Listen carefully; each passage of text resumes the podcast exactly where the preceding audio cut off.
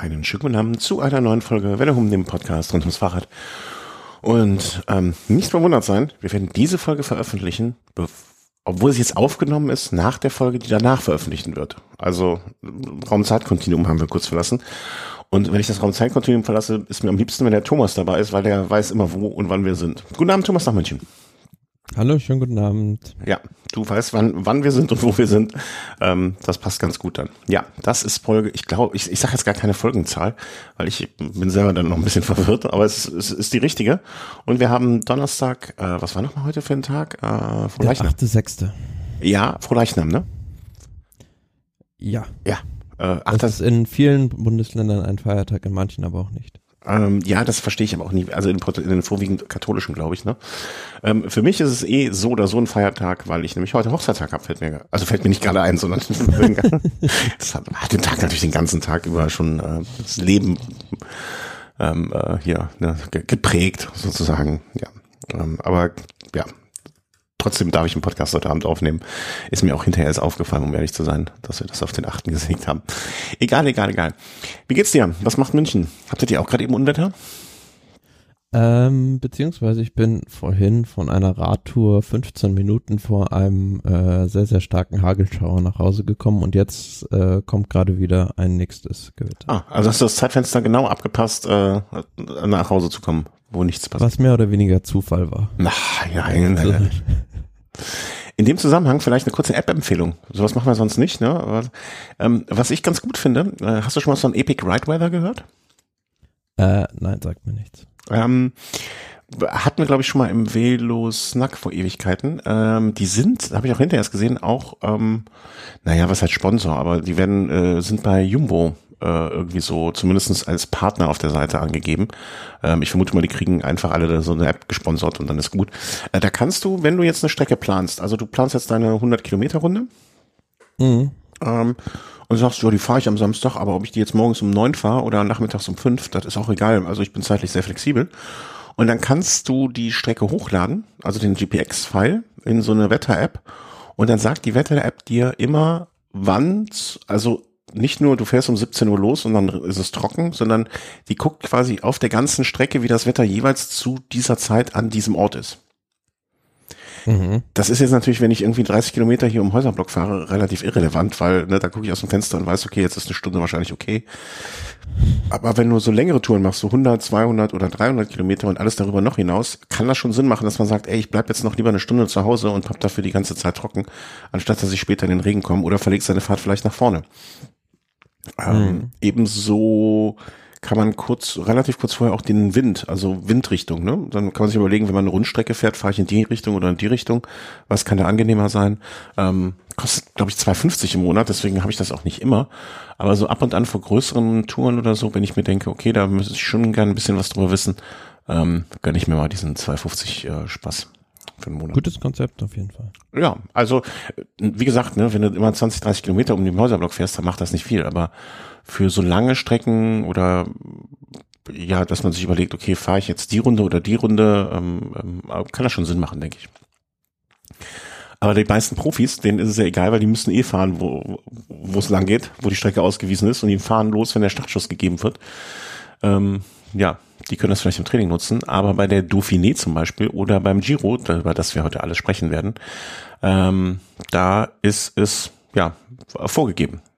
Fangen wir mit, du hast es jedenfalls so ins, äh, ins Aufgabenheft geschrieben, mit dem Dauphiné, mit der, mit der Dauphiné. Aktualität an. Mit der Aktualität machen wir das so. Ja, Dauphiné Libéré, eins der beiden klassischen, ist es mittlerweile, was war da noch? Äh, Tour de Suisse und Dauphiné, das waren immer so die klassischen Vorbereitungsrennen. Äh, ist das? Ja, wobei man sagen muss, dass mh, mm, beides ja äh, weniger genutzt wird irgendwie, weil mhm. gefühlt die Fahrer viel mehr trainieren vor der Tour de France und nur ganz wenig Rennen bestreiten. Also jetzt bei der Dauphiné fährt beispielsweise Wingegor aber ein Tadej Pogacar wird nur die slowenischen Meisterschaften bestreiten, wo er sonst eigentlich äh, in den vergangenen Jahren immer die Slowenien-Rundfahrt mhm. gefahren ist äh, als Vorbereitung. Aber ähm, ansonsten finde ich irgendwie, also mir geht's zumindest so, ich weiß nicht, wie es dir geht, aber ich finde, das Rennen hat so ein bisschen am Prestige verloren. Ähm, das war ja früher auch ganz oft so nach dem Motto, ey, das erste Mal, dass Armstrong sich so richtig in Europa zeigt und so weiter, ne? Also das war ja, ähm, und was war das noch? Tour de Romandie? Die war doch, äh, wann war die denn? Die war, Im April. Im April, die war Italien-Rundfahrtverbreitung, genau. Ähm, ja, aber früher so, ne, da, da, da ging es nur darum, wer fährt die Dauphiné und wer fährt die Tour de Suisse. Also das war immer so, und da gab es halt auch kein Vertun. Also da sah man halt, also wenn du Top Ten äh, bei, ich wette mit dir, wenn du so, ich sag mal Mitte der 90er, Ende der 90er, Anfang der 2000er, wirst du die Top Ten der Tour de France bei einem der beiden Rennen alle gesehen haben. Und das ist nicht mehr so, das stimmt. Finde ich auch ein bisschen schade. Ich, ich, ich frage mich, warum das so ist. Also warum dieses Mehrtraining ähm, mir fällt eigentlich nur eine sehr ketzerische Begründung ein. Naja gut, du kannst halt länger im Höhentrainingslager bleiben. Hm, okay. Bist natürlich ich, weniger mein, beobachtet, ne? Ich, ja, das stimmt auch. Das war oder vielleicht auch, vielleicht auch mehr, weil das ja mehr oder weniger bekannt ist, wo die Leute dann sind im ja. Trainingslager. Aber was, worauf ich noch hinaus wollte, der, ich glaube, der letzte Fahrer, der die Dauphiné und die Tour de France gewonnen hat, war Garen Thomas. Ach. Ach, reiß nicht die Wunde jetzt schon auf. Dann kannst du später noch genug Salz reinstreuen. Wie lange ist das her? Ist das? Äh, 2018. Ja, fünf Jahre hätte ich jetzt auch getippt. Ähm, ja, weiß nicht, ob er das, ob dieses Jahr wird er das nicht nochmal machen. Da bin ich sehr, sehr sicher. Ähm, ja, aber Gehen wir vielleicht mal so durch. Äh, wir sind jetzt insgesamt angekommen bei Etappe Nummer 5. Ich habe mir gestern noch so ein paar Zusammenfassungen angeguckt, ähm, um, um mich ein bisschen jedenfalls ähm, auf den aktuellen Stand zu bringen. Fangen wir doch einfach mal mit der ersten Etappe an, oder? Ähm, ja. Insgesamt, vielleicht noch für die, die die Veranstaltung nicht so auf dem Schirm haben, Dauphiné Libéré ist eine klassische, so, so ich sage immer Mitteldistanz ähm, Mitteldistanzrundfahrt, weil hat nicht nur diese eine Woche, hat aber auch nicht zwei Wochen oder noch länger, ähm, sondern äh, insgesamt acht Etappen. Ähm, meistens ist irgendwie so ähm, ein Zeitfahren irgendwann mit dabei. Meistens sind ein, zwei Bergankünfte irgendwie mit dabei. Und ja, also äh, die Ja, und in diesem Jahr ist es so, dass das Zeitfahren auf Etappe Nummer vier war schon und die Bergetappen natürlich dann hinten rauskommen, um die Spannung möglichst lange mhm. aufrechtzuerhalten, also am Wochenende dann. Ja, äh, genau. Gestern war das Zeitfahren, aber wir fangen mal mit Etappe Nummer eins an. Das war die Etappe von Chambon-sur-Lac nach Chambon-sur-Lac. Also es war ein Rundkurs. Am Ende ist, glaube ich, so, oder wenn ich das richtig mitbekommen habe, ein Kurs dreimal gefahren worden äh, mit einem Anstieg dann und ja, am Ende äh, ist dann gut ausgegangen für einen. Also es war eine Ausreißergruppe, behaupte ich mal. Ähm, die ein, ich, ich muss ehrlich sagen, ich bin ein bisschen durcheinander mit den Etappen, wann das war. Äh, ja, es war am Sonntag. Also da war eine Ausreißergruppe recht lange vorne, beziehungsweise mh, mm, die, da hat sich ein Fahrer dann noch abgesetzt aus dieser Ausreißergruppe. Runde Herekot, der äh, wurde dann, ja, es war ziemlich dramatisch, dem fehlten dann 50 Meter, meine ich, am Ende. Mhm. Also ganz, ganz knapp vom Ziel noch äh, übersprintet von Christoph Laporte und äh, Trentin ist da auch noch vorbeigefahren. Ja, genau. Also Sprint aus einer größeren Gruppe hat er gewonnen. Ähm, Gibt es viel mehr? Ist an dem Tag mehr passiert? Ich habe noch mitge äh, mitbekommen, ähm, dass ähm, Ethan Hater äh, rausgegangen ist an dem Tag. Weißt du, was da passiert ist? Also ist einfach nur erschöpft, gestürzt? Ja, ne? Sturz. Sturz, ja. okay. Ähm, ich hatte es nur gelesen, dass er raus ist. Das hat mich irritiert, dass äh, so am ersten Tag da kannst Ja, sonst ja auch einer der Top-Favoriten auf den Sieg gewesen, auf so einer Etappe. Äh, äh, genau deswegen war es mir aufgefallen. Ne, ich hatte so geguckt, okay, wen hat denn die Ineos mit dabei? Und dann, oh, äh, schon, schon, schon raus. Nicht gut. Ähm, ja, äh, Laporte damit ins äh, Liedertrikot geschlüpft am ersten Tag. Ähm, und äh, ja, Matthieu Trittin ja, zweiter, also es ist noch nicht, äh, nicht allzu viel zu sagen zum Gesamtklassement, ne? Also Laporte vor Trentin vor, wie spricht man ihn aus? Heregott, Heregott, ähm, ja, ansonsten, wer war denn noch dabei, den man so, Marco Brenner, ähm, erfreulich Top Ten Platzierung. Ja, auf den ersten beiden Etappen. Hm? Der ist auf der ersten und auf der zweiten Etappe jeweils in den Top Ten gewesen. Ah, okay. Ja, ich hatte jetzt nur die Gesamtwertung angeguckt. Ähm, aber können wir dann direkt äh, zur zweiten Etappe gehen.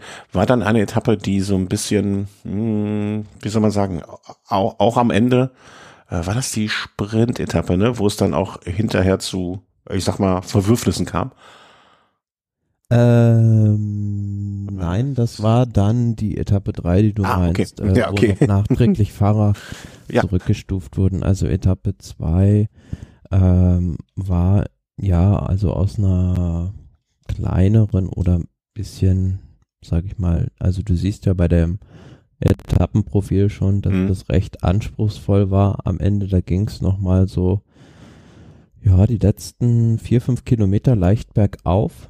Mhm. Und Was du anspruchsvoll nennst, sind äh, vielleicht um das einzuordnen für die Zuhörerinnen und Zuhörer, äh, 167 Kilometer mit 2800 Höhenmeter. Also etwas, was äh, ja durchaus als anspruchsvoll bezeichnet werden kann. Ja gut, in der ersten Gruppe waren dann 70 Fahrer, die mhm. gesprintet sind und ja, am Ende Julian Alaphilippe mit dem ersten Sieg seit Ende Februar mhm. nach einem, ja, äh, also einem früher, wie er es sich äh, nicht gewünscht Nicht besser hätte wünschen können. So, so leitet man den Satz sonst ein, ne? Ja. ja. Ähm, also er hatte auch eine um, Rennpause, Rennpause von März bis ja im Prinzip Anfang Juni, ne? Also das. Ja, von Ende April bis.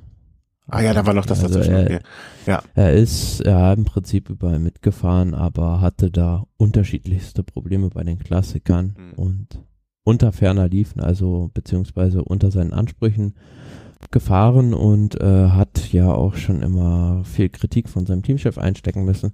Und jetzt auf der Etappe mh, mm, war er auch, äh, ich meine, er hat hinter im Interview gesagt, dass er nur äh, Plan C sozusagen war auf dieser Etappe. Das, das ist schön, ne? wenn du, wenn, wenn Plan C, wenn du gesagt wirst von deinem, von deinem Teamchef, dass du Plan C bist.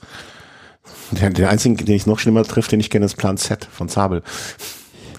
Ja, weil sie eigentlich äh, für Seneschall beziehungsweise Isen Vernon fahren wollten, aber ähm, die konnten aus unterschiedlichen Gründen nicht vorne reinhalten, weil Seneschall war es, weil er da einfach schon am Anschlag war und dann ja hat Alaphilippe einfach probiert, Carapaz den Sprint eröffnet, aber ja, das war recht deutlich, wie er da gewonnen hat. Mhm. Auch krass, ne? Also wenn man schon hört, dass Carapaz mit dabei war, dann weiß man auch, dass da, ähm, da dass es bergig war an dem Tag. Der ist ja auch jetzt nicht sonst der, der als, als großer Sprinter bekannt. Ja, ist schon schnell. Ja, aber, endschnell, äh, endschneller Bergfahrer, so würde ich ihn irgendwie einkategorisieren. also so Gruppengeschichten und er wiegt ja auch so gut wie nichts, der Ecuadorianer. Ähm, so, so aus, aus Gruppen heraus das äh, hinten nochmal rausziehen. Das würde ich so als seine äh, Kernkompetenz mit betrachten. Ähm, ja, aber schön. Also äh, zum einen schön, ich finde, äh, ja, äh, Education First auch eines meiner Teams, ne, dass Carapaz so weit da vorne landet und dass Alaphilippe sich zurückmeldet. Also er ist ja immer eine Bereicherung äh, gewesen bei allen Veranstaltungen und ähm, ja, auch mit Hinblick auf die Tour de France äh, ist es für die Zuschauer eine sehr, sehr große Bereicherung, wenn äh, der wieder in Hochform ist, ähm, wird das Rennen um einiges attraktiver, wenn er dabei ist. Und ich weiß jetzt gar nicht, ob du Carapaz sagst, meinst oder Alaphilippe. Ich glaube, man kann das aber eigentlich immer auch über beide sagen. Beide auf jeden ja. Fall, ja. Alaphilippe ist vielleicht nochmal äh, der etwas größere Entertainer, sage ich mal. Ja, ja also ja, Wobei ich Carapaz durchaus, äh, also ich würde ihn jetzt nicht als Favoriten mit auf die Tour sehen, ne? aber an einem guten Tag kann er da auch schon mal die eine oder andere Etappe abschießen. So. Naja, ich würde mal sagen, äh, der hat die Chance auf Platz drei auf jeden Fall, weil äh, es gibt die beiden, die alles überstrahlen, Pogacar und Wingegaard, die ja, wenn es normal läuft, in einer Liga fahren, in ihrer eigenen Liga. Und dann dahinter gibt es einen Kreis von, sage mal, fünf, sechs Leuten, die um Platz drei äh, realistischerweise fahren. Und da gehört er dazu. Aber man kann ja auch sagen, ähm, wenn man bei einer Rundfahrt vielleicht mal so vier Leute in den engeren Favoriten kassiert, kann es auch sein, dass nur zwei ankommen. Und genauso kann es auch sein, wenn man zwei enge Favoriten hat, dass davon nur keiner ankommt und dann ist Carapaz wieder einer von denen, äh, die man besonders im Auge haben muss. Nicht, dass es irgendjemand zu wünschen sei, aber ich glaube, der Giro hat oft, hat zumindest an zwei Stellen gezeigt, manchmal kommt es ganz anders, als man sich denkt. Insofern, ja, das ist halt Radsport. Ähm, Etappe Nummer drei hatte ich schon, ach so, ja, an der Gesamtwertung hatte sich da nichts äh, verändert. Da hatte Laporte äh, die Position behalten. Ala verliebt natürlich einen Riesensprung nach vorne gemacht mit 36 Plätzen und Carapaz auch äh, elf Plätze so nach vorne. Und dann kam der, die dritte Etappe. Da äh, habe ich schon gesagt, gedacht, da müssen wir noch ein bisschen, zumindest mal kurz drüber reden. Ähm, komisches Profil. Also ne, bis zur Hälfte der Etappe ging es ungefähr so einigermaßen hoch, dann wieder runter, ne, also nichts Besonderes, also keine besonderen Schwierigkeiten. Dann ein ganzes Stück gerade, einfach nur fast topflach. Dann nochmal ein Hügelchen und dann bergab und dann ins Ziel. Ja, also. Ja, es war recht komisch, weil äh, ich meine, das war die Etappe, wo am Anfang zwei Ausreißer weggefahren sind und ähm, dann gab es so einen Protest irgendwie. Ähm, ich meine, das hat man gar nicht in den Fernsehbildern irgendwie gesehen, sondern äh, ist auf ja, Fotos zu sehen und äh, war auch im Rennbericht vermerkt, dass da Leute protestiert haben und ähm, das Rennen dadurch zwar nicht aufgehalten, also nicht richtig stoppen musste, sondern so ein bisschen verlangsamt wurde. Und dann waren die beiden Ausreißer wieder eingeholt und im Prinzip fuhren dann, ja, ein geschlossenes Feld fast den Dreivierteltag. Also das war schon ziemlich kurios, fand ich. Und ja, am Ende ein Sprint wieder, also diesmal sogar ein Massensprint und am, äh, am Tag davor war ich schon etwas überrascht, dass dann Sam Bennett noch mit dabei ist und äh, zumindest versucht mitzusprinten, aber an dem Tag war für mich der Top-Favorit. Mhm. Und ähm, Bora hatte auch dementsprechend einen guten Zug. Das war alles gut einstudiert. Äh, nur Sam Bennett fehlten am Ende so ein bisschen die Beine. Also er ist dann erst äh, Zweiter geworden und wurde dann nachträglich aber noch äh, zurückgesetzt auf Platz Nummer 4, 33 und Krone wegen der Dritter war äh, auf Platz 34, weil Sam Bennett da seine Fahrlinie verlassen hat, rechts an die Bande rübergezogen hat und äh, Gronewegen hatte auch seine Fahrlinie nicht eingehalten. Mhm. Deswegen hat die Jury da nachträglich noch durchgegriffen, aber äh, sie hatten beide keine Chance gegen Christoph Laporte an dem Tag.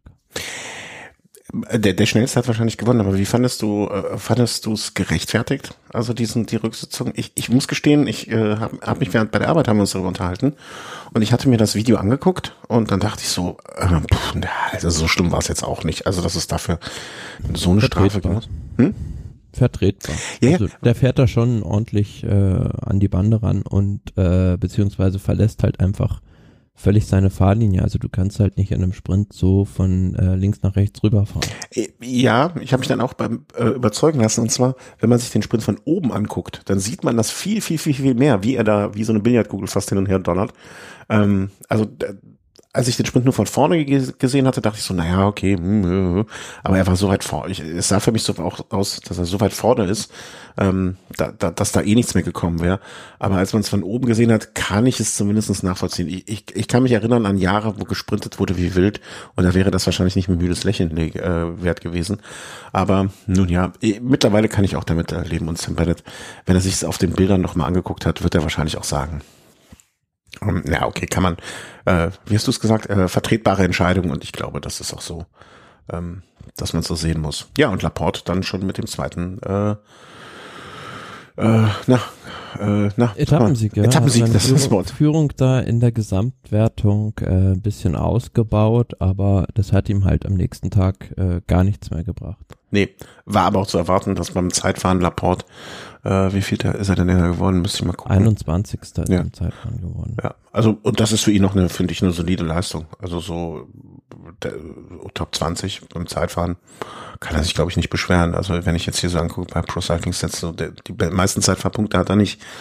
Ähm, ist aber auch ganz verdammt lange schon dabei, wie ich das gerade sehe, ne? Also seit 2011. Ja, aber man muss, also ich finde den Unterschied krass, äh, wenn man sich mal anguckt, äh, wie viel Renntage in Christoph Laporte äh, in seiner Kofidis-Zeit gehabt hat mhm. und wie wenig Renntage er nur noch bei Jumbo Visma hat. Also er hat jetzt in diesem Jahr 1, 2, 3, 4, 5, 6, 7, 8, 9, 10, 11, 12, 13, 14 Renntage bislang. Mhm. Und wenn ich äh, sehe beispielsweise, äh, ja, bei Kofidis, ja. im, wo er im Jahr 2021 noch war, äh, 73, genau. 70 bis 80 Renntage im Jahr. Ja, das ist schon ein wahnsinniger Unterschied und du kannst halt einen Fahrer auch wie soll ich sagen, in dem Sinne ausbrennen, dass er zwar gute Leistungen dann noch bringt, aber nicht ganz vorne dann oder ihm fehlt mhm. so ein bisschen der, die Frische der Extra-Kick, um mhm. ganz vorne die Siege zu holen.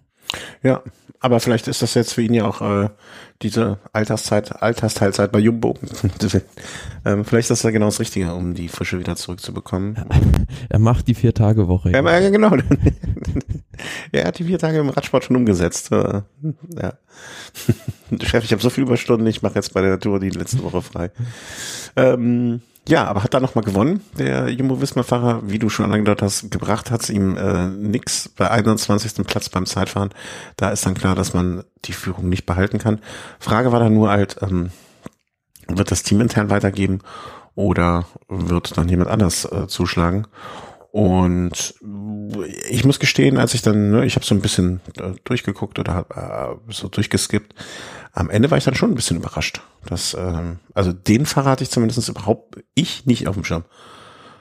Na gut, Mikkel Bjerg, der am Ende das Zeitfahren gewonnen hat, ähm, war zumindest ähm, Dritter bei den Zeitfahr-Weltmeisterschaften U23-Klasse dreimal gleich. Mm, ja. Äh, ist ein Fahrer, der halt als Zeitfahrer auch bekannt ist. Gut, war jetzt sein größter Erfolg dann äh, bei, bei den Profis. Mhm. Ähm, aber klar, äh, er hat jetzt da niemanden in seiner UAE-Mannschaft. Gut, die haben Adam Yates dabei, aber äh, für, für den er da ähm, jetzt irgendwie die Kohlen aus dem Feuer holen muss oder sich jeden Tag schonen muss. Deswegen hatte der freie Fahrt mhm. beim Zeitfahren und äh, ja, dänischer Doppelsieg dann. Ja. Bjerg vor Wingegaard.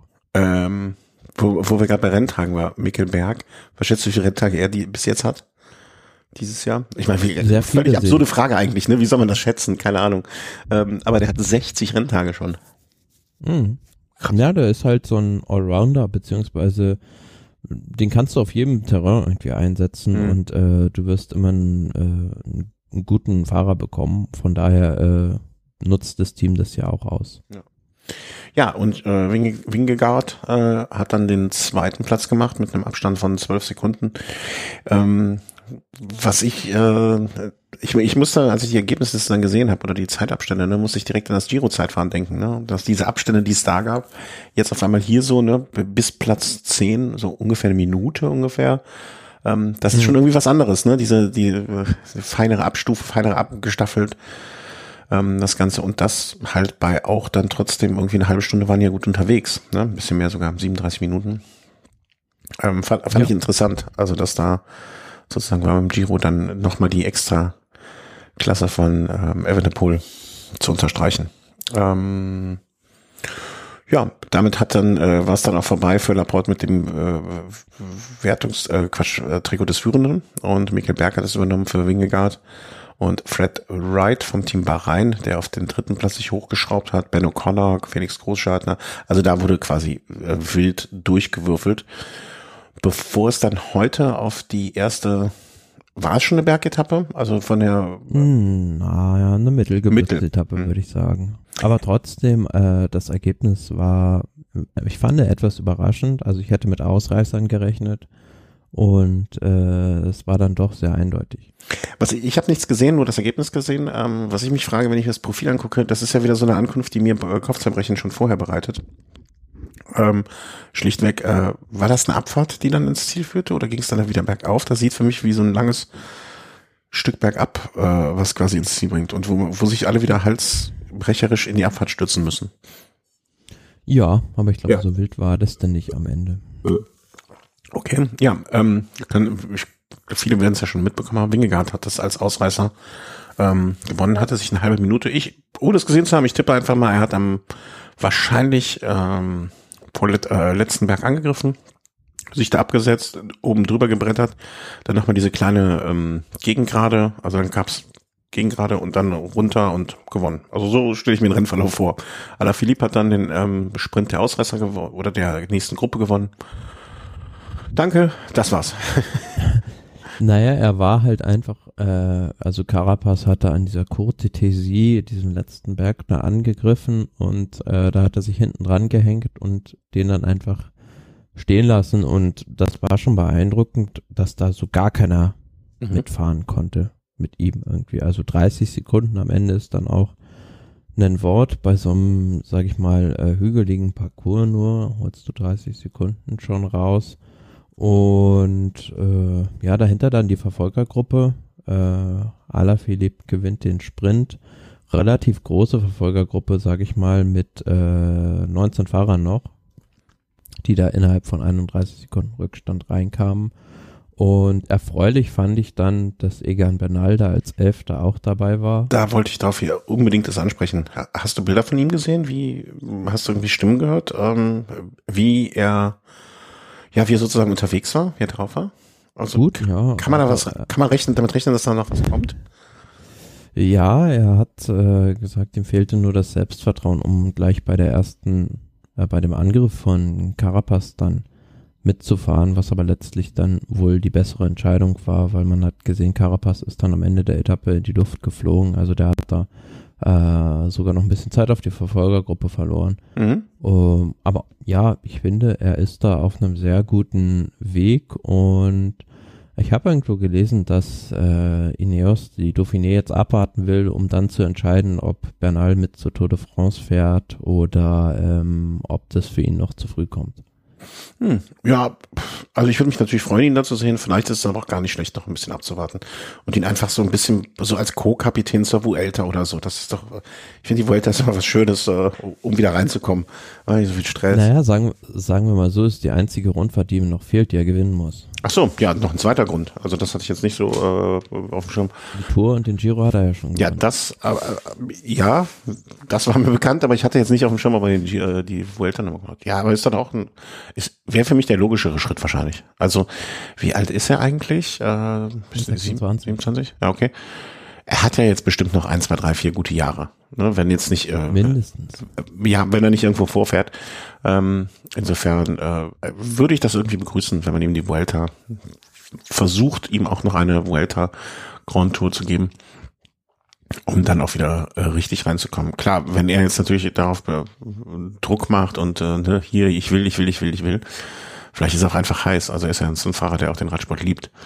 Ähm, wird auf jeden Fall eine interessante Geschichte. Also ich glaube, dann, dann müsste er jetzt aber vielleicht nochmal ein Schüppchen drauflegen, um so endgültig äh, sein Ticket äh, für die Tour zu lösen. Also dann mal so ein Tagessieg oder so.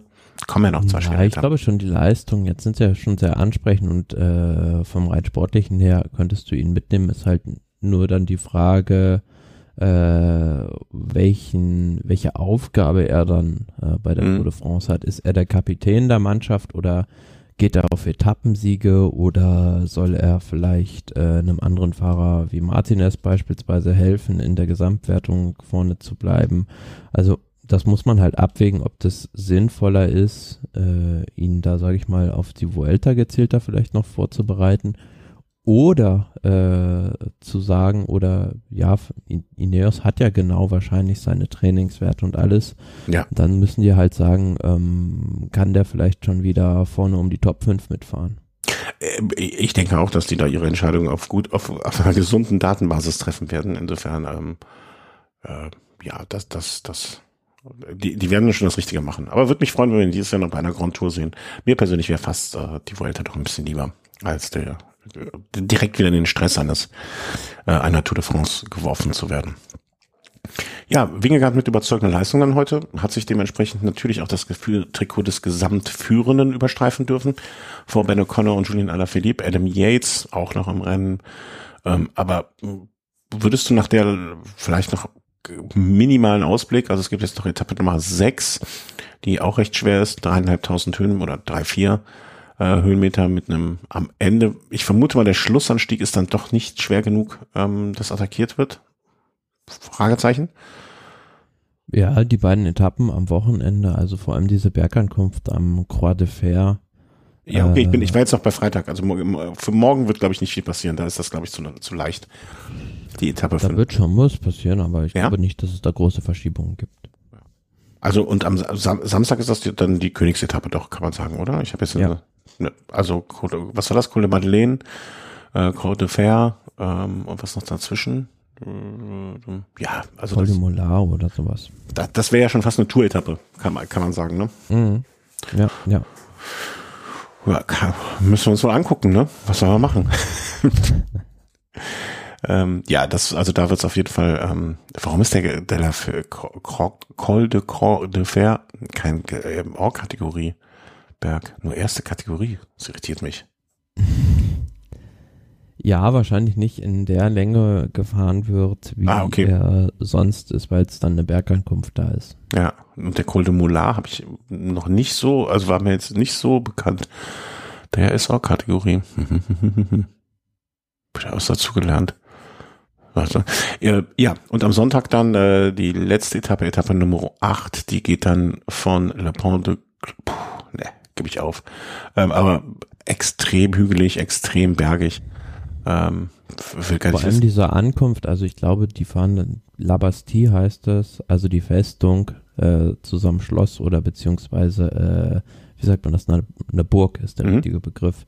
Äh, die Burg von Grenoble fahren die hoch und das ist nochmal eine erste Kategorie, obwohl der Anstieg nur weniger als zwei Kilometer hat, aber sausteil ist. Mhm, ja. Und das, nachdem man dann schon 4000 Höhenmeter in den Beinen hat. Ähm, mein lieber Scholli, da möchte ich, äh, da, da, ich glaube, das wäre ein Tag, den ich äh, nicht unbedingt so einfach schaffen würde. Um es vorsichtig auszudrücken. Das könnte mir schwer fallen. Wer denkst du, wird am äh, Sonntag derjenige sein, der sich äh, das letzte Mal oben auf dem Podium zeigt? Hm, also du meinst als Rundfahrtsieger? Äh, was als? Rundfahrtensieger. Ja, genau, genau. Ja, Wingegaard, ganz klar. Also für mich ist es jetzt im Prinzip ein Rennen um Platz zwei. Okay, dann war die, äh, war das doch heute eine überzeugende Leistung offensichtlich. Das hat dich sehr beeindruckt.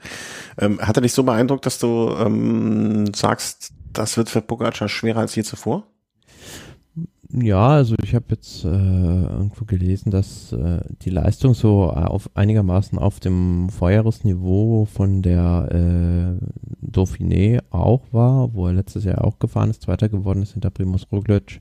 Und ähm, ja, also mit dem Niveau wissen wir, was man von Wingegor bekommen kann. Äh, bei Pogacar wissen wir es nicht, weil der sich ja bei Lüttich Bastogne Lüttich das Kahnbein gebrochen hat. Mhm. Und ähm, das wird ganz schwer an, einzuschätzen sein, wie gut Pogacar bei der Tour de France ist. Ich vermute, dass er ähnlich gut ist wie im letzten Jahr zumindest, also dass er ihn diese Verletzung nicht mehr beeinträchtigt und er in Topform äh, am Start steht, vielleicht nicht 100 Prozent, eher so 98 Prozent. Mhm. Stell dir mal vor, Bernal würde auch starten, dann hätten wir die Sieger von 2019 bis 2022 alle da am Start. Ja, das wäre das wäre dann mal ein Fest. Also äh, gut, wir hatten in den äh, in den 2000er Jahre, wo wir den Sieger Stell dir vor, äh, Garen Thomas startet auch und Chris Froome auch. Ja, da, da, möchte ich gar nicht drüber nachdenken. Meinst du, Gerard Thomas startet? Nee, ist halt wahrscheinlich dafür ausgeschlossen, oder? Ich würde das nicht ausschließen. Ja, dann kannst du aber kannst davon ausgehen, dass ich hier ein, ein Feuerwerk abfeuer. Vielleicht machen wir an der Stelle dann direkt den Cut und sagen dann, okay, wenn Gerard Thomas äh, bei dem äh, bei der Tour de France startet, kann er dann wettmachen, was beim Giro passiert ist? Fragezeichen. Ähm, wir werden natürlich euch jetzt hier nicht äh, spoilern, ne? Also nein, also jeder wird wahrscheinlich das Ergebnis des Giros mitbekommen haben. Deswegen äh, der, sollten wir vielleicht so die Etappen, die wir noch nicht besprochen haben, also kurz durch durchgeistern sozusagen. Ähm, um dann vielleicht so einen Gesamtrückblick noch zu machen. Wir hatten aufgehört bei Etappe Nummer 16 damals lag dann, boah, ist das so lange her, das weiß ich schon gar nicht mehr, äh, im Gesamtklassement vorne Gerald Thomas. Ach ja, klar, da war das da zu dem Zeitpunkt schon. Und ich war voll guten Mutes. ich habe gesagt, der alte Mann und das Fahrrad, die werden es richten, alles wird gut. Almeida war damals Zweiter, ähm, glaube ich. Ja, war bei ja. Almeida war Zweiter, Roglic Dritter, hatte schon den einen oder anderen Tag, wo man gesagt hat, hm, wird das noch was? Naja, dann sag mal, wie es weitergegangen ist. Ja, Etappe 17 war dann erstmal diese lange äh, diese Bergab-Etappe, äh, wo die Sprinter nochmal äh, eine Chance vor Rom bekommen hatten und dann ja wieder ein, wieder ein anderer Sprinter, der gewonnen hat, sage ich mal. Äh, mhm. Gefühlt waren dann alle fast einmal, haben alle einmal gewonnen. Äh, Alberto Dainese vom Team DSM hat dann äh, diese Etappe gewonnen und danach ging es dann ja so richtig äh, in die Dolomiten. Ja, das war eine Etappe, wo es aus einer Ausreißergruppe einen Sieg gab, wenn ich das noch richtig in Erinnerung habe. Und dann auch das erste Mal, ähm, war das das erste richtige Ausrufezeichen von Roglic, äh, von, ja, doch von Roglic? Es, mm, ja, also man hat auf der. Also man hat ihn zumindest, hatte ich den Eindruck danach, okay, es kann vielleicht doch noch was, äh, also meine Sicht, ich, ich wog mich nicht mehr so sicher, wie ich vorher war. Nee, der Abstand war ja recht knapp sowieso. Von daher ähm, war das dann sehr offen. Aber es war nach der Etappe ähm, doch klarer, dass es dann die beiden sind, also Garen Thomas und Primoz Roglic, die letzten Endes nur für den Sieg in, in Frage kommen, weil Almeida um dem Tag Zeit verloren hat und dann, meine ich, schon fast eine Minute zurück mhm. war und an dem Tag aber der Angriff von Primus Roglic souverän pariert von Garen Thomas noch und ja, gewonnen von einem Ausreißer beziehungsweise dem italienischen Meister Filippo Zana vor Thibaut Pinot. Ich, ich hatte auch ge gefühlt, habe ich dieses italienische Trikot mehr gesehen als alle anderen Trikots zusammen. Der hat, also der hat sich wirklich mit seinem Trikot sehr präsentiert. Ähm, schöner Fahrer, der wirklich den Giro äh, so ein bisschen den Stempel aufgedrückt hat, finde ich auch. Also wirklich, wirklich ähm, oft gesehen und ähm, jeder Sponsor kann sich, glaube ich, würde sich freuen, ihn in seinem Team zu haben, weil er das Trikot immer präsentiert. Ähm, Absolut, ja.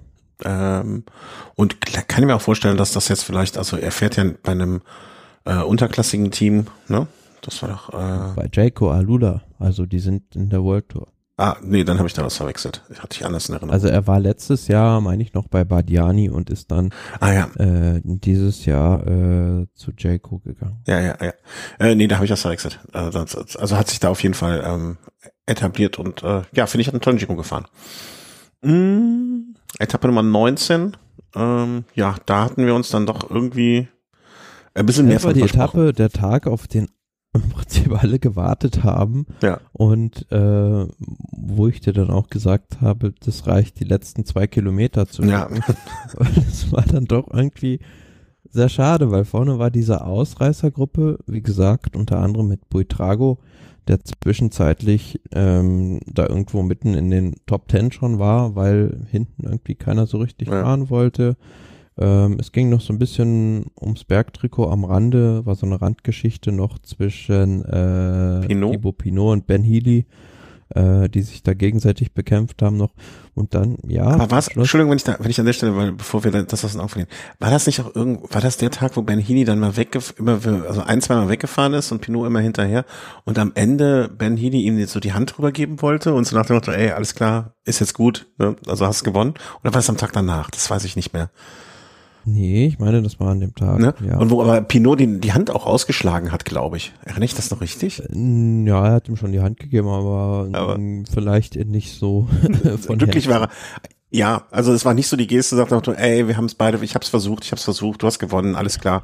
Und äh, dann, dann, ja, also ich fand, Pinot hat sich da nicht wirklich, wirklich mit Ruhm Andererseits hat sich da an dem Tag wahrscheinlich auch Ben Healy keine Freunde im Feld gemacht, weil nee. da war diese, Aus ja, diese Ausreißergruppe weg und dann äh, attackiert er halt nochmal in einer Situation, wo du es überhaupt nicht erwartest und macht mega Stress im Feld, weil halt Pinot hinterherfahren muss und der war halt zu dem Zeitpunkt in den Top Ten. Das heißt, äh, alle anderen Teams mussten dann irgendwie reagieren und äh, ja, das war dann nicht so erfreulich für die Klassements-Teams.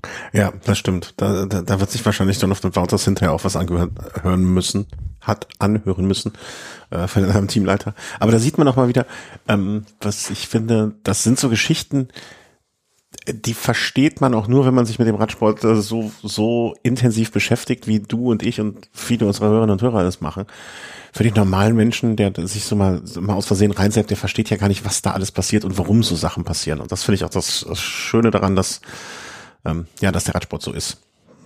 Ja. Man muss, man muss ja auch sagen, noch äh, zu dem äh, Etappensieg, vielleicht war dann wieder so eine Geschichte, ähm, Derek G, also so für mich die Entdeckung des Giros, ähm, den hatte ich vorher überhaupt gar nicht auf dem Zettel. Es war dann, meine ich, sein vierter oder fünfter, zweiter Platz auf einer Etappe und zudem war er dann noch Zweiter in der Punktewertung und Zweiter in der Bergwertung, was äh, auch schon ein Kunststück ist, was man sonst nicht so oft sieht. Ja.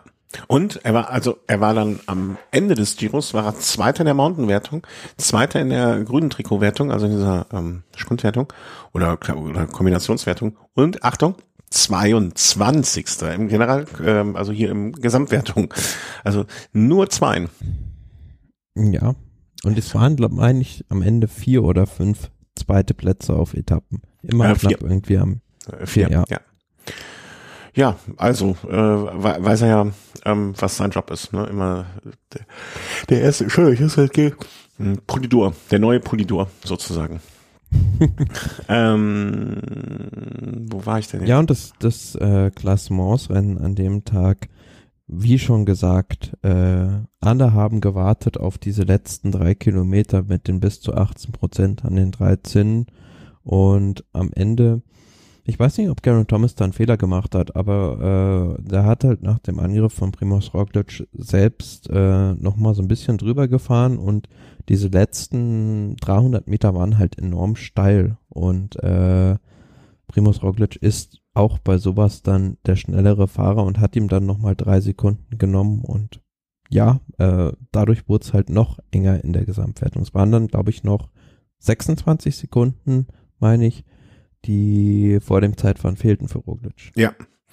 Ja, und ähm, das war dann das Traurige im Prinzip. Es hatte sich dann nicht nur, dass wir gesagt, vielleicht so ein bisschen gehofft haben oder gedacht haben, es, äh, es fokussiert sich alles auf die letzten zwei Tage. Nein, es fokussierte sich alles nur noch auf das Zeitfahren unschöne Entwicklung, wie ich so insgesamt finde. Ne, das, also, vielleicht darf man das auch nicht machen. Also so ein Zeitfahren nochmal, vielleicht ist das auch unklug gewählt, der Zeitpunkt. Oder. Naja, ich sage mal so, aus Sicht des Veranstalters war es natürlich gut, weil bis ja. zum vorletzten Tag halt Spannung da war, aber aus der Sicht des Radsports oder beziehungsweise der Attraktivität des Rennens war es sehr blöd, weil alle, äh, du hast gesehen, auf den Bergetappen in der ersten und zweiten Woche ist wenig bis gar nichts passiert, weil alle diese dritte Woche und vor allem diese super schweren, äh, diese 13 Etappe und das Bergzeitfahren im Hinterkopf hatten. Mhm.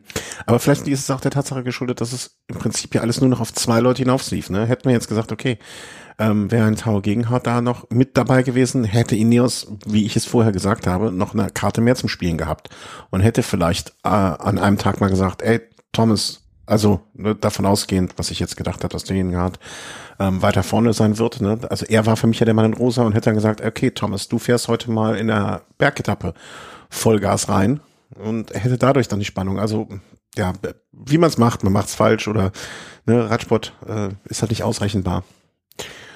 Und dass die ganze Geschichte nicht ausrechenbar ist, das haben wir dann im, ach Gott, ey, ich finde es immer noch so schrecklich, weil ich hätte es äh, Thomas so sehr gegönnt. Ähm, aber der Beste hat gewonnen und das ist Primus Roglic an dem Tag gewesen. Ja, und trotz eines äh, Defekts noch unterwegs, wo ihm äh, die Kette abgesprungen ist, was ihn, glaube bestimmt 10 oder 20 ja. Sekunden dann gekostet hat. Das war relativ unbeholfen, wie dann äh, Fahrer und äh, ja, sag ich mal, Adjutant da versucht haben, diesen Defekt zu beheben.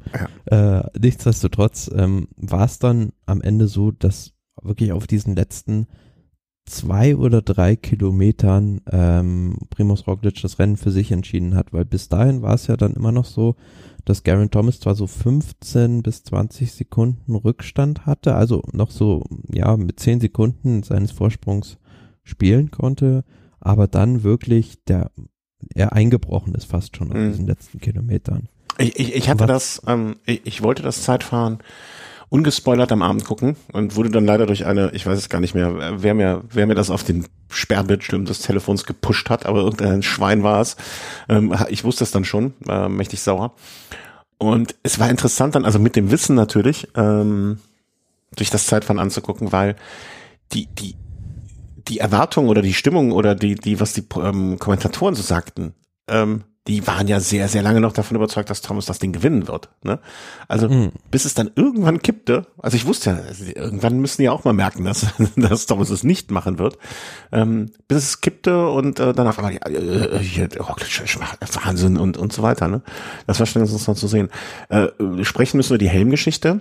Ähm, also viele ich behaupte jetzt alle, ich habe es nicht, nicht jeden gesehen, aber von zumindest aus den Top 20 wahrscheinlich alle haben ihr Rad gewechselt. Dafür gab es auch eine extra eingerichtete Zone. Ähm, und die ganzen Ineos-Fahrer haben, wie du schon gesagt hast, haben den Helm gewechselt. Waren das alle? Ich habe ich es jetzt nicht bei allen beobachtet. Ich wusste es nur, ja. Ja. Das hat, wie ich fand, unfassbar lange gedauert. Also in, in ja. dem, also dieser ganze Wechsel. Also ich habe immer vor Augen so einen Wechsel von, ähm, ähm, wie heißt er hier, äh, beim Cross, ne? Die, die, fahren, die verlieren ja fast keine Geschwindigkeit, wenn die ihre Maschine wechseln während des Rennens. Äh, das, naja, aber da wechseln die das Rad und nicht den Helm. Ja, aber ich glaube auch, äh, also ich, ich fand auch dieser ganze Radwechsel, das hat alles so furchtbar lange gedauert. Ne? Und ein Helm. Ich glaube, da haben, da haben sich die beiden, also beim Radwechsel haben sich die beiden nicht viel genommen, aber letzten Endes, wie du es schon richtig sagst, der Helmwechsel hat ziemlich viel Zeit gekostet. Also, das wird den Grund gehabt haben, warum die das gemacht haben, weil du einfach unter diesem Zeitverhelm weniger Ventilation hast, also mhm. wenig, weniger gut irgendwie Luft bekommst was ich aber viel äh, entscheidender fand oder beziehungsweise wozu ich nichts gelesen oder gehört habe, ist dieser äh, Einteiler, den Garen Thomas hatte, mhm. den er ja als rosa Trikot vom Veranstalter anziehen musste und das fand ich ziemlich krass, dass der die ganze Zeit mit diesem aufgerissenen äh, Einteiler rumgefahren ist. Mhm. Ja, muss, sollte man vielleicht nochmal darüber bedenken, die Regel, oder? Also, die, warum kann denn der also ich weiß ja, ich weiß nicht, mit welchem Einteiler er sonst fährt. Also bei, Ausstatter von Ineos ist ja BioRacer und die werden auch vernünftige Einteiler haben. Die sind ja auch im Triathlonsport unterwegs und so weiter. Also ich, ich kann mir nicht vorstellen, dass er nicht mit dem besten, vom besten Material fährt. Ähm, aber ihn, den Fahrer dazu zwingen, dann vom Veranstalter das Ding zu fahren, finde ich ist eigentlich nicht mehr zeitgemäß. Gerade, gerade beim und, Zeitfahren. Und letzten Endes, trotz des Defekts, sage ich mal, dieser Kniff, mit diesem, äh, mit dieser Gravel-Übersetzung mhm. von Jumbo Visma und Primus Roglic hat ihm letzten Endes ermöglicht, in diesem ja über 20 Prozent steilen Berg doch ein bisschen agiler, beziehungsweise ich fand ihn einfach viel flüssiger als mhm. den Garen Thomas, der doch recht statisch da fand ich ziemlich große Übersetzung für die Verhältnisse hochgedrückt hat. Ich habe ehrlich gesagt nicht mehr in Erinnerung, ob er schon im kleinsten Gang war oder ob er da noch Luft nach oben hat. Ich fand Thomas sah einfach, und das habe ich hinterher auch nirgendwo etwas drüber gelesen oder gehört, deswegen war es wahrscheinlich eine Theorie, die einfach falsch ist. Ich fand, der sah irgendwie ungesund aus. Also es hätte mich nicht, ich dachte zu dem Zeitpunkt, es wird mich nicht wundern, wenn ich in zwei, drei, vier Tagen lese, dass er irgendwie einen Infekt hatte oder der sah einfach an keiner Stelle des des Zeitfahrens für mich so überzeugend aus, wie man ihn in den Tagen davor gesehen hat. Und das fand ich ähm, mhm. ja sehr irritierend. Dafür waren die ähm, Aussagen im Zielbereich von ihm fand ich sehr erfrischend, weil der hat einfach, der hat einfach so grundehrlich in jedem Interview, ja, ne, habe jetzt verloren und äh, so, also, wie gesagt, äh, at least he smashed me. Also wenigstens ja. hat er mich deutlich geschlagen. Also äh, war es eine klare Niederlage letztlich. Ja, aber auch so grundehrlich und und jetzt nicht irgendwie verblümt und nach irgendwelchen Ausreden, sondern er hat einfach gesagt, ja, äh, da, da hat heute der Bessere gewonnen und ähm, Roglic war an dem Tag einfach mal zum Abstand. Mit der Gravel-Übersetzung, also er hatte ja, ein, er hatte auch, glaube ich, ein eigenes Kettenblatt vorne, ne? Also er hatte einen. Ähm, ja. Also das Rad haben sie am Vortag also äh, an den 13. schon gefahren, beziehungsweise da gab es dann in Cortina einen Radwechsel, wo er eben genau auf diese Übersetzung mhm. gewechselt ist. Ja, also im Rennbetrieb das zu testen ist natürlich auch, äh, er wird es vorher auch schon mal gemacht haben. Ich muss sagen, finde ich ein bisschen zweischneidig. Also da bin ich noch unentschlossen, ob das der, äh, klar, er hat durch diese Gravel-Übersetzung, hat er einfach einen leichteren Gang als kleinsten Gang. Und das, was du sagst, er konnte flüssiger treten und so weiter auch. Aber ich, ich habe das zuletzt selber das erste Mal überhaupt gemerkt, ähm, als ich mit so einem Einfachantrieb unterwegs war, also auch mit so einer Gravel-Übersetzung sozusagen. Wenn du schon ein bisschen angeschlagen bist, oder, oder wenn du nach drei Wochen, hoffe ich, dass ähm, Roglic auch nicht mehr ganz fit war, und wenn du dann das Gefühl hast, dass du nicht den richtigen Gang hast, sondern immer ein bisschen drüber oder ein bisschen drunter, also immer ein bisschen zu leicht trittst oder ein bisschen zu schwer trittst, ne, dann äh, kann, also mich nervt das sehr. Also sehr, ja, die sehr. Die, die Abstimmung ist halt nicht so fein zwischen Genau. den einzelnen Gängen. Ganz genau. Ne? Die Und, des, sind größer. ja, und deswegen hat mich das ein bisschen irritiert, dass man ihm da hinten also diese, diese Kette mit den äh, Kassette mit den großen Sprüngen drauf gemacht hat und nicht irgendwie ähm, äh, weiter eine Zweifachantrieb, mh, wo man dann vorne mit zwei Kettenblätter arbeitet oder meinetwegen auch einem, äh, also ne, ich, ich habe die Kassette jetzt nicht gesehen, aber ich, ich dachte, für mich wäre das ein bisschen zu risky, dass ich nicht genau den Gang habe, den ich äh, gebrauche. Aber vielleicht hat man das auch vorher einfach an dem Berg schon getestet und war mit ihm schon da und hat ihn mit der Maschine hochgejagt. Und er hat gesagt, jo, funktioniert, mach mal. Würde ich fast behaupten, dass das ähm, passiert ist, weil so, so oder an einem ähnlichen Berg, ne? Der, der Berg war jetzt nicht herausragend in irgendeiner Art und Weise. Beziehungsweise, ich meine, man konnte da vorher auch gar nicht hochfahren. Das war halt nur für diesen Tag sozusagen dann geöffnet. Ja, aber so eine Rampe, ähm, das war jetzt nichts anderes, was extrem außergewöhnlich war, ne? Also es war eine relativ gleichmäßige. Ja, schon. Also von der Steilheit her kaum Ja, aber- Berg, der st- steiler ist. Aber guck mal, ein Anstieg von wie viel? Von 10,5 auf na, rund 18, also ein Anstieg, nee, 19. Also ein Anstieg von, sagen wir mal, 9 Kilometer mit so und so viel Höhenmeter, relativ gleichmäßig, wirst du ja auch noch woanders finden. Um das mal, Ja, klar. Weil, weißt du, um das, fährt er den Zonkolan irgendwie hoch. ja, genau. Ne, und, und da, um, um das einmal durchzuspielen. Im Zweifel baust du das sogar auf der Rolle nach. Kannst ja auch machen. Ne, aber wie, wie naturnah das dann ist, sozusagen, anderer, ist jetzt mal eine andere Geschichte, ne? Aber ich kann mir nicht vorstellen, dass die das nicht vorher schon mal getestet haben und Rocklish das abgesegnet hat selber. Ja, und damit war es dann geschehen. Ich war traurig, äh, hätte mich so für Thomas gefreut. Der ja auch noch, äh, weiß nicht, ob du das, die Randnotiz mitbekommen hast, äh, er hat ja auch seine alte Brille wieder, also nicht seine alte Brille, aber das Design seiner alten Brille in den, von der neuen Firma von SunGuard bekommen. Ähm, es war, wäre so ein Fest für mich gewesen, aber nun ja. Sprint, Roma, Roma, das Finale, ähm, äh, kam es dann nochmal dazu, dass es so ein bisschen Wiedergutmachung für mich gegeben hat, muss ich sagen. Ähm, ich ich, ich fand es einfach sehr, sehr, also ich muss sagen, es waren so rührende Bilder, ähm, wie Mark Cavendish äh, nach dem Sieg von, also ich, ich, ich weiß nicht, aber ich hatte von keinem, den er da getroffen hat, den Eindruck, dass er ihm das nicht gönnt. Ähm, Gerard Thomas, äh, Cavendish war ja, glaube ich, nur noch mit einem anderen Fahrer da, nur noch ein Astana-Fahrer war, glaube ich, da, ne? Ja, genau. Gary Thomas hat dann auch hinterher gesagt, er hat gesehen, dass der nur noch wenige Helfer hat und hat sich dann selbst davor gespannt. Ja, ähm, und äh, Cavendish hat sich dafür auch hinterher in den Siegerinterviews äh, überall bedankt und so. Ähm, sie sind ja auch zusammen, sie sind, glaube ich, sogar mal, ich habe das mal irgendwo nachgeguckt, äh, dass sie zusammen in einem Team waren, ja klar. Aber die sind auch, glaube ich, sogar mal zusammen auf der Bahn miteinander gefahren. Irgendwo. Also ähm, ganz groß. Also da, da hat sich auch nochmal gezeigt, dass für mich jedenfalls, dass Thomas wirklich ein würdiger Champion gewesen wäre oder ein würdiger Champion grundsätzlich ist. Ne, dass dann nach so einer Niederlage, nach dem ähm, Schlag ins Kontor am Tag davor, am nächsten Tag nochmal einem Kumpel auszuhelfen, ähm, ähm, äh, großartig. Ähm, ich glaube, da hat er auch viele für sich wieder gewonnen.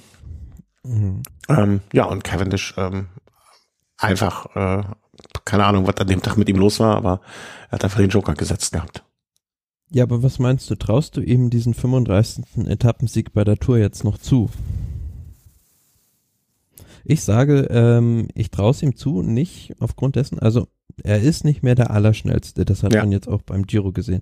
Aber es gibt solche Etappen, wie eben diese in Rom mit der, dieser Zielankunft auf dem Kopfsteinpflaster, die, wo du ein bisschen Auge brauchst und Erfahrung. Und das hat Cavendish halt mittlerweile sehr gut, diese, dieses Timing oder die Erfahrung, Mhm. wann er wo sein muss. Also er hatte mit Abstand da die beste Position und diesen Etappensieg mehr oder weniger aufgrund seiner guten Positionierung herausgefahren. Und diese Etappen gibt's auch bei der Tour, Mhm. vielleicht sogar die letzte, die Champs-Élysées, die eine sehr spezielle Zielankunft ist, wo nicht unbedingt immer der schnellste Sprinter gewinnt, sondern derjenige, der am besten durch diese Schikane kommt. Und von daher, also ich, ich traue es ihm absolut zu, dass er Ja. eine Etappe zumindest gewinnt. Ja, es wäre so schön. Es wäre wirklich schön. Also wenn, wenn Cavendish die Etappe gewinnt, fahre ich ein, ein Hunderter im T-Mobile-Trikot von 2006. So, das äh, als, als ähm, Belohnung für ihn ähm, oder Strafe für mich, keine Ahnung. Apropos, hast du das gesehen? Bei äh, Twitter hat dann später so jemand, äh, das Foto habe ich noch nie gesehen, ein Foto gepostet, wo Cavendish, Garen Thomas Jan Ulrich und noch irgendjemand äh, im Aufzug mit so einem äh, T-Mobile, äh, in T-Mobile-Outfit stehen. Was? Nee, das habe ich nicht gesehen. Das würde ich aber gerne sehen. Also wenn du es noch findest. Äh, ja. Äh, Sag ich dir später mal. Ja, das wäre war relativ, relativ äh, witzig, wie die beiden dann da äh, so, sag ich mal, als Grünschnäbel neben dem gediegenen oder beziehungsweise älteren Jan Ulrich dann stehen. Ja, das würde ich gerne sehen. Nee, kenne ich nicht. Ähm, jetzt hast du mich natürlich auch heiß gemacht, wer wohl der vierte Mann äh, oder Frau auch ist. Ähm, naja, vielleicht, äh, vielleicht erkennen wir ihn auch gar nicht oder erkenne ich ihn nicht und äh, wenn du ihn nicht erkennst, erkenne ich ihn erst recht nicht. Ja, äh, fand ich jetzt nach, nach dem Bumper am Tag davor war es ein schöner Abschluss für mich für den äh, Giro, dass Kev das noch geholt hat. Und ähm, du hattest mich gefragt eben, glaubst du, dass das es schafft? Ich würde es mir so sehr wünschen für ihn, dass ich es glaube. Also du hast schon recht, also einen Zug hatte er nicht, er war ja auf sich alleine gestellt, mal abgesehen davon, ne, dass, okay, Thomas und äh, der Startup-Fahrer, welcher auch immer es noch war, haben ihn natürlich unterstützt, haben ihn da eine Position nach vorne reingefahren, aber ich glaube, ähm, ja, er gehört zu den Fahrern genau wie Peter Sagan, die nicht so abhängig sind von dem Zug wie andere.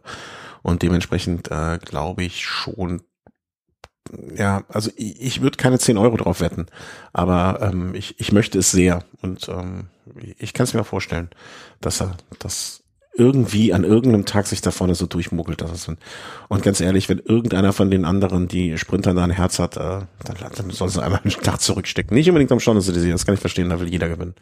Aber an irgendeinem Nest in der, in der Heide, da kann man einen doch mal das Ding schießen lassen.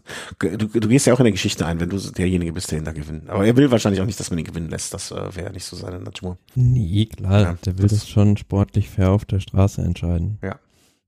Ja, das war der Giro. Ähm, ich glaube, du hast eben an einer Stelle das schon ganz gut zusammengefasst. Wir hatten uns auf die letzte Woche so gefreut. Das war quasi für mich die perfekte Zusammenfassung. Ne? Wir hatten uns so auf diese letzte Woche gefreut und wir hatten so viel erwartet und am Ende ist es dann doch leider nur ähm, ja, am, auf, äh, hat alles in diesem Zeitfahren gemündet. Dafür hatten wir einen schöneren letzten Tag, als wir erwartet haben, mit dem Sieg von Kev. Insofern, alles gut. Ja, und, und, und, und, und, und, sind und, und, äh, aufgegangen. Was? Unsere Tipps sind aufgegangen. Ja, also vor allen Dingen dein Tipp ist aufgegangen.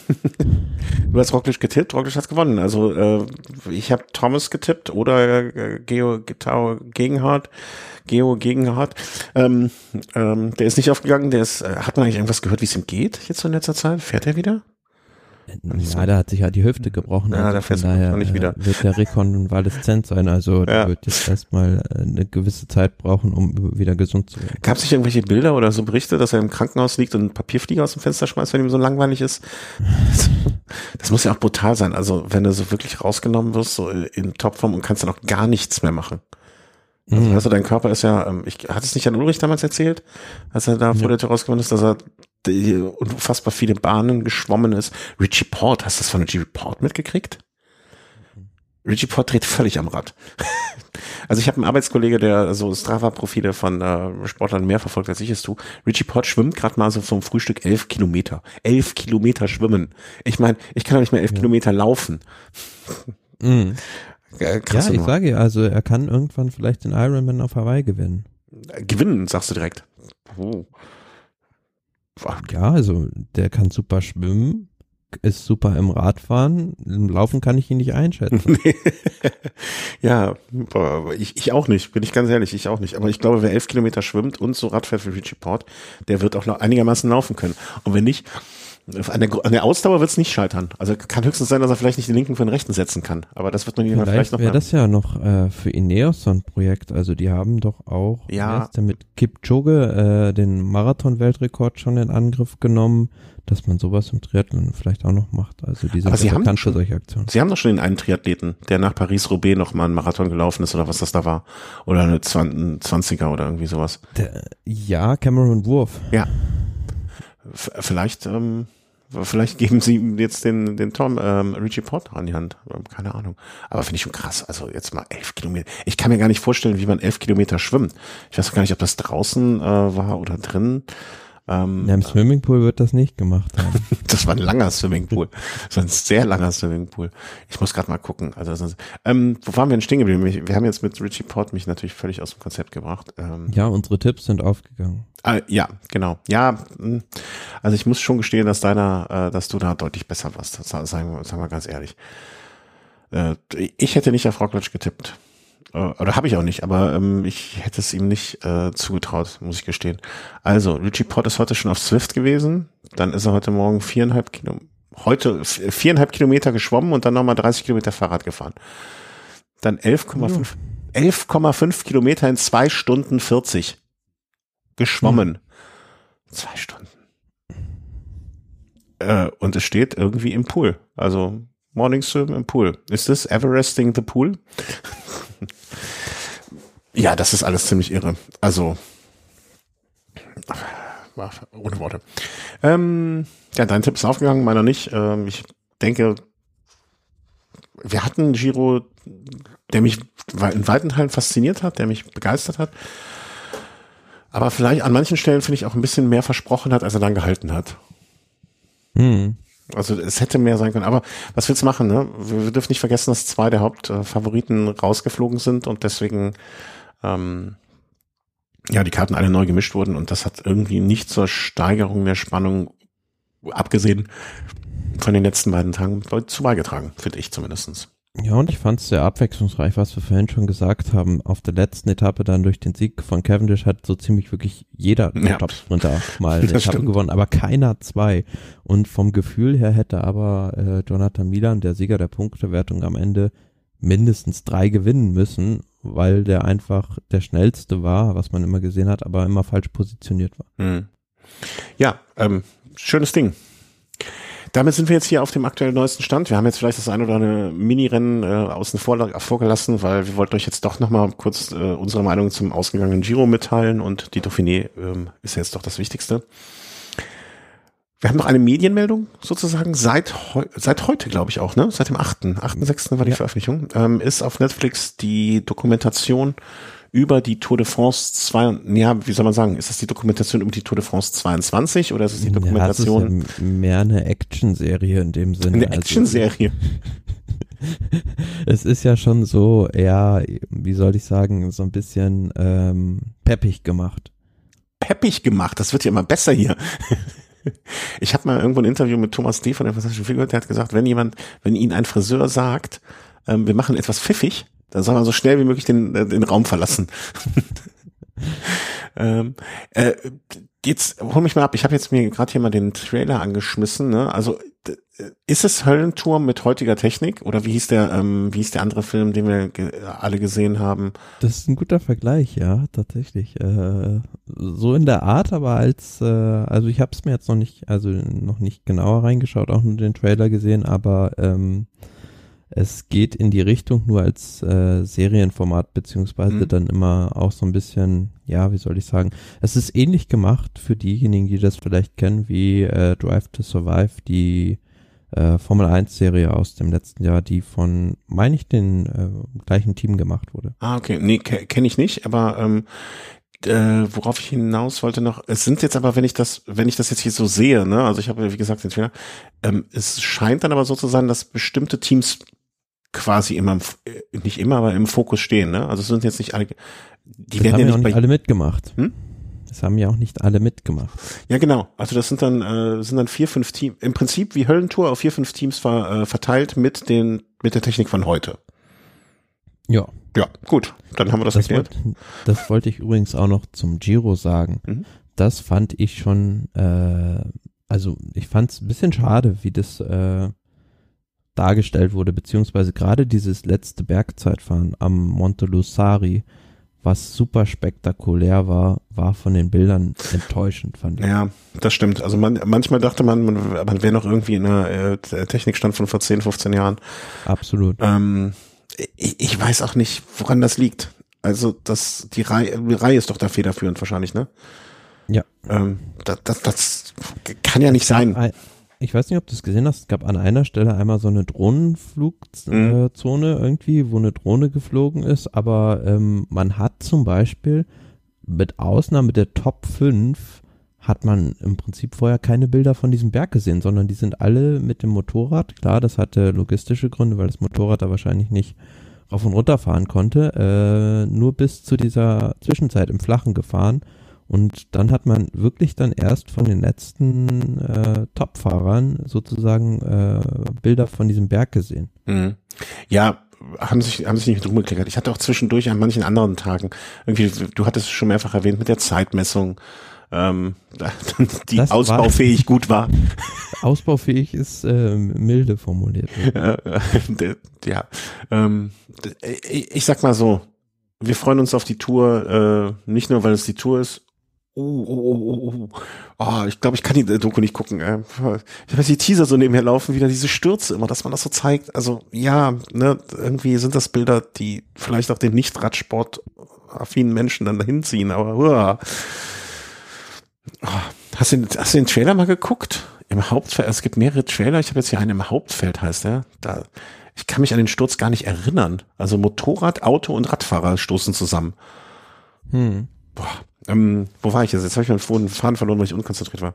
Ähm, äh, ja, genau. Also auch ein Grund, sich auf die Tour zu freuen, weil da ist, äh, also bei dem Ereignis ist nun mal die Berichterstattung dann doch nochmal auf einem anderen Niveau oder hochgehoben. Ähm, ja. Es geht los am, wenn ich es richtig in Erinnerung habe, am 1. Juli, den Samstag. Mhm. Bis dahin werden wir. Ja, ne? Baskenland. Hm? Baskenland. Baskenland? Ach, im Baskenland. Ich dachte gerade, was will er jetzt mit der Baskenland-Rundfahrt? Ähm, äh, 1. Juli, äh, Samstag, das ist der Samstag, in dem ich im Flieger sitzen werde. Ähm, äh, aber nun ja, so ist das halt. Äh, ich werde mal das Equipment mitnehmen, aber wir werden vorher mit an Sicherheit grenzender Wahrscheinlichkeit, wenn nicht irgendetwas ganz Außergewöhnliches passiert, ähm, nochmal miteinander sprechen. Und ja, bedanke mich bei euch allen, dass ihr ähm, uns den Giro auch begleitet habt und wünsche euch allen äh, auch im Namen von Thomas wahrscheinlich gute Zeit, schönen Sommer, äh, genießt das schöne Wetter, passt auf euch auf und ähm, ja, schaut viel Radsport und bis bald. Tschüss. Tschüss. Na, wo ist denn hier der Ausknopf?